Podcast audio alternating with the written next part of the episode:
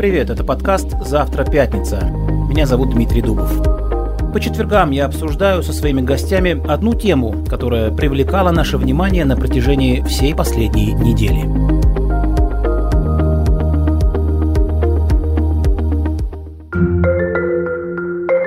בשער הדולר נמשכת, היום המטבע האמריקני מגיע לשפל שלא נראה כמותו מתחילת שנת 1996.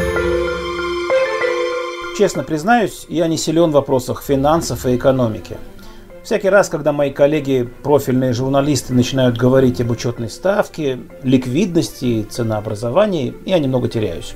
Мне более понятен язык цен на продукты и на товары первой необходимости.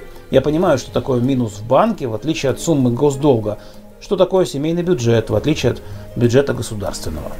Но я также помню, например, как в начале 2000-х, в разгар второй интифады, когда теракты в Израиле происходили один за другим, а на западном берегу шла настоящая война, в один из дней новостной выпуск по радио начался сообщение о курсе валюты. «Пять шекелей за доллар», – произнес диктор, и это, особенно на фоне сложной ситуации в сфере безопасности, воспринималось как индикация глубокого кризиса в экономике и вообще. 20 лет спустя о ситуации в сфере безопасности можно по-прежнему говорить много, но вот с курсом шекеля по отношению к доллару произошла удивительная метаморфоза. Его показатели сегодня более близки к стоимости 30-летней давности, когда я только-только приехал в Израиль. Были времена. Доллар колебался в районе трех, и апельсины на Иерусалимском рынке стоили меньше шекеля за килограмм. Но времена-то ладно, они проходят, и бог с ними, с апельсинами. Но в чем причина столь драматичного снижения курса доллара? И вообще, хорошо ли это? С этим вопросом я обращаюсь к главе финансовой комиссии Кнессета Алексу Кушниру. Девальвация доллара по отношению к шекелю, прежде всего, это результат э, вливания иностранных капиталов э, в израильскую экономику, в основном в хай-тек. Естественно, когда сюда вливаются доллары и вкладываются деньги, и, э, а израильская экономика работает на шекеле, то есть зарплаты платятся в шекелях, то тогда спрос на доллар падает, на шекель повышается. То есть это нормальный, в принципе, э, рыночный процесс. И последнее время, и во время короны, и сейчас мы наблюдаем э, очень серьезные финансовые иностранные потоки, кстати, не только в долларах, но и в евро в израильскую экономику. У этого есть плюсы и у этого есть минусы. Плюсы заключаются в том, что цены на импортируемые продукты э, значительно падают. И поэтому я вот буквально на прошлой неделе обратился к обращ... с обращением ко всем розничным сетям и ко всем импортерам, что в принципе нет никакого смысла и нет у них никакой причины поднимать э, цены на, я, на в принципе, товары. могу заказать что-то на Амазоне условном, да, да. А, и это будет это выглядеть даже дешевле. дешевле. Конечно. Это с одной стороны. С другой стороны, э, мы видим, что есть э, всемирные тенденции повышения цен на энергоресурсы, повышения цен на транспортные расходы. Но Израиль учитывая, что у нас очень сильный шекель по, по, по отношению к доллару, может быть исключением. И вот это вот подорожание, которое сегодня видно, видно во всем мире, в Израиле быть не должно. Поэтому и, и я как раз на прошлой неделе как раз по, по этому поводу и выступил заявлением о том, что в принципе в Израиле цены подниматься не должны. Э, что же касается экспортеров – есть, э, э, э, скажем так, сектор традиционной промышленности, которые могут пострадать от э, низкого доллара по отношению к шекелю, потому что они тоже платят зарплату, зарплату в шекеле, но продают э, в долларах. И тут мы, как э, государство, должны обратить внимание на то, что эти экспортеры э, э не страдают экономически сильно. Если нужно будет их поддержать, мы их, мы их поддержим вмешательство Центробанка, насколько я понимаю, в данном случае э, много чего изменить не может, потому что это какая-то, знаете, большая международная волна, и спрос на э, израильскую хай-тек продукцию очень высокий. Да, Сюда но тем не менее, если, если мы говорим о том, что Израиль страна маленькая, у нас ресурсов-то нет, и мы живем за счет экспорта, э, а что мы экспортируем? Ну, сельское хозяйство, да, Э, хай-тек в основном, э, и если доллар у нас э, слабый сейчас, то действительно и продавать эту продукцию приходится по более низким ценам, а зарплату, как вы и сказали, мы платим в шекелях. Да, то есть раз... страдают от этого простые люди. Нет, страдают от этого прежде всего вот, вот, традиционные экспортеры. Что же касается э, хай-тек индустрии, они не страдают, потому что там очень большие э, вливания в долларах, и там очень большие прибыли. Угу. Просто экономика должна э, найти себя в новой реальности. Угу. И нужно, нужно просто следить за тенденциями, посмотреть, насколько вот эта вот тенденция девальвации доллара по отношению к шекелю, она стабильна, или это какой-то скачок, и потом э, скоро мы увидим э, э, обратное. Так это временное явление? Или это пока думаете... никто, никто пока сказать не может. Есть экономисты, которые говорят, что это временное явление, есть экономисты, которые говорят, что это прям долгосрочная тенденция. Опять же, это очень много э, многое будет зависеть от того, как будет вести себя израильская индустрия хай-тека, потому что, в принципе, э, она является основной причиной вот этого вот скачка. Понятно.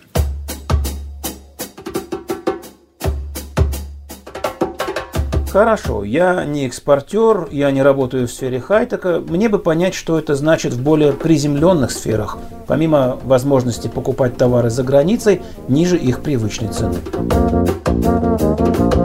Финансовый терапевт, владелец школы финансовой ответственности «Где мои деньги» Игорь Лупинский, приветствую. Доброе утро. А что такое финансовый терапевт? Ну, мне просто любопытно. Финансовый терапевт – это немножко другой подход к работе с людьми, потому что я это разделяю следующим образом. Э, консультант, его задача посмотреть на цифры, и сказать, вот смотрите, если мы сейчас расходы сократим на 10 тысяч, и вы в ближайшие полгода не будете есть, то все у вас будет хорошо. Чисто по цифрам, то есть чисто с финансовой точки зрения, вполне рациональный совет, только чаще всего абсолютно невыполнимый с точки зрения психологии, с точки зрения э, ценностей, поведения и привычек человека.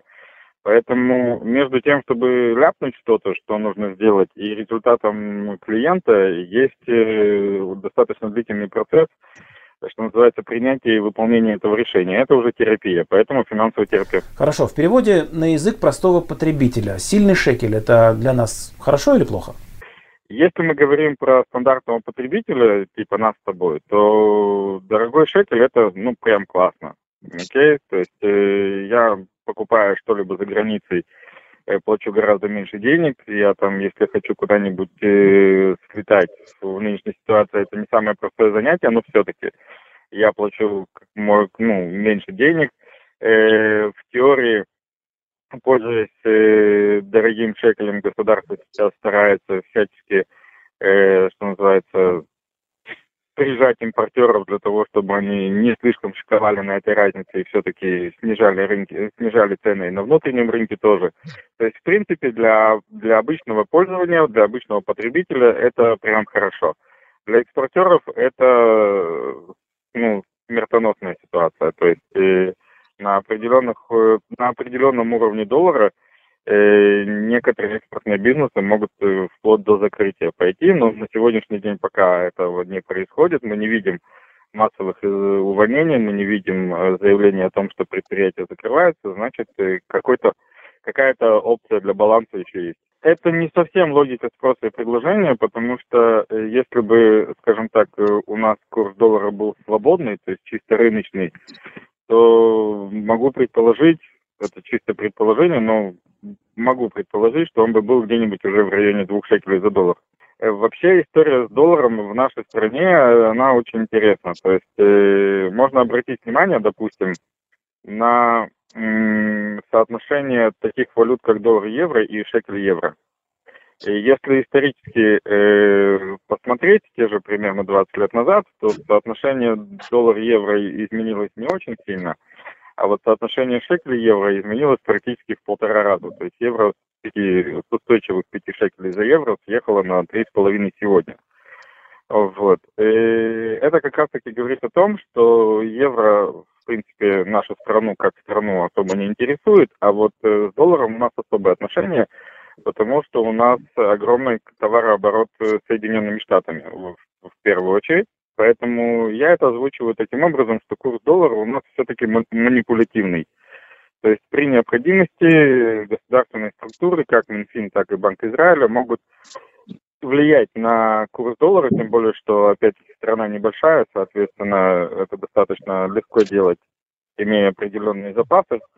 Вот. И в зависимости от экономического интереса курс доллара можно опускать, курс доллара можно поднимать. То есть, если я правильно тебя понял, между состоянием экономики и курсом валюты нет прямой, ну скажем так, односторонней зависимости? Нет такой прямой зависимости именно потому, что курс, опять-таки, он манипулятивен. То есть, если бы он был отпущен, то, в принципе, да, у нас на сегодняшний день экономика действительно сильная. Мы через коронавирус прошли, что называется, фу-фу-фу, э, все-таки достаточно хорошо и вели себя вполне правильно. Плюс э, надо не забывать, то есть я приведу данные прошлого года, которые, если честно, мне самому были достаточно удивительны когда э, наш Минфин умудрился продать на международном рынке облигации государственного займа, то есть и государственные израильские облигации длительностью на 100 лет. То есть э, мировое сообщество уверено в жизни, ну, в устойчивости Израиля больше, чем некоторые его жители, понимаешь? Поэтому, скажем так, на международном фоне мы очень хорошо выглядим, и экономика у нас э, достаточно сильная, соответственно, и валюта набирает силу. Ну да, нам бы немного от этого оптимизма. Как ты считаешь, доллар может опуститься в обозримом будущем ниже трех шекелей? Я у себя на семинарах обычно говорю, что самое точное финансовое предсказание звучит одним словом «неизвестно».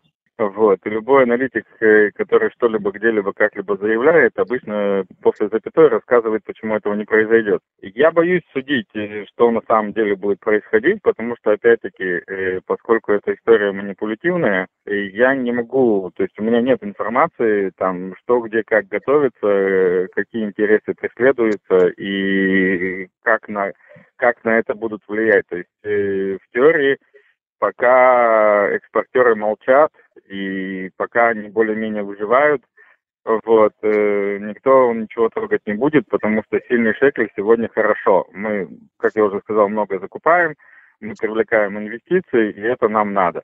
Если случится ситуация, когда там экспортеры дружно придут к правительству и скажут, ребята, если завтра что-то не поменяется, то у вас будет, э, не знаю, 50 тысяч уволенных буквально через неделю, можно будет предположить, что курс доллара резко пойдет вверх. Поэтому все будет зависеть от ситуации в данном случае. Э, в общем, можно пока прикупать доллары, у кого, разумеется, есть свободные деньги. На сегодняшний день, да, если есть у, скажем так, свободные средства, и они не инвестированы в более интересные места, то имеет смысл прикупить э, доллары. Э, в принципе, обычно я говорю, что, ребята, если мы говорим про доллар, то это коридор от 3 до 4 шекелей. То есть от 3 до 4 шекелей за доллар – это тот коридор, в котором он, в принципе, ну, на протяжении истории практически всегда существовал.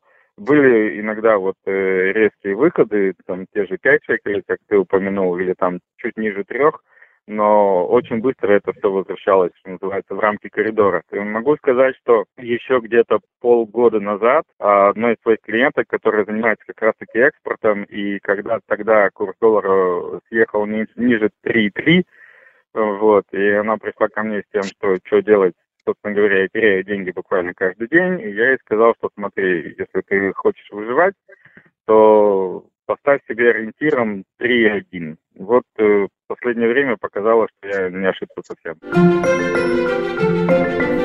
На момент записи этого подкаста курс американской валюты опустился еще ниже и составил 3 шекеля и 8 огород за 1 доллар. Рекордно низкий курс за последние четверть века. Это был подкаст «Завтра пятница». Слушайте нас на всех дигитальных платформах и в приложении Девятого канала.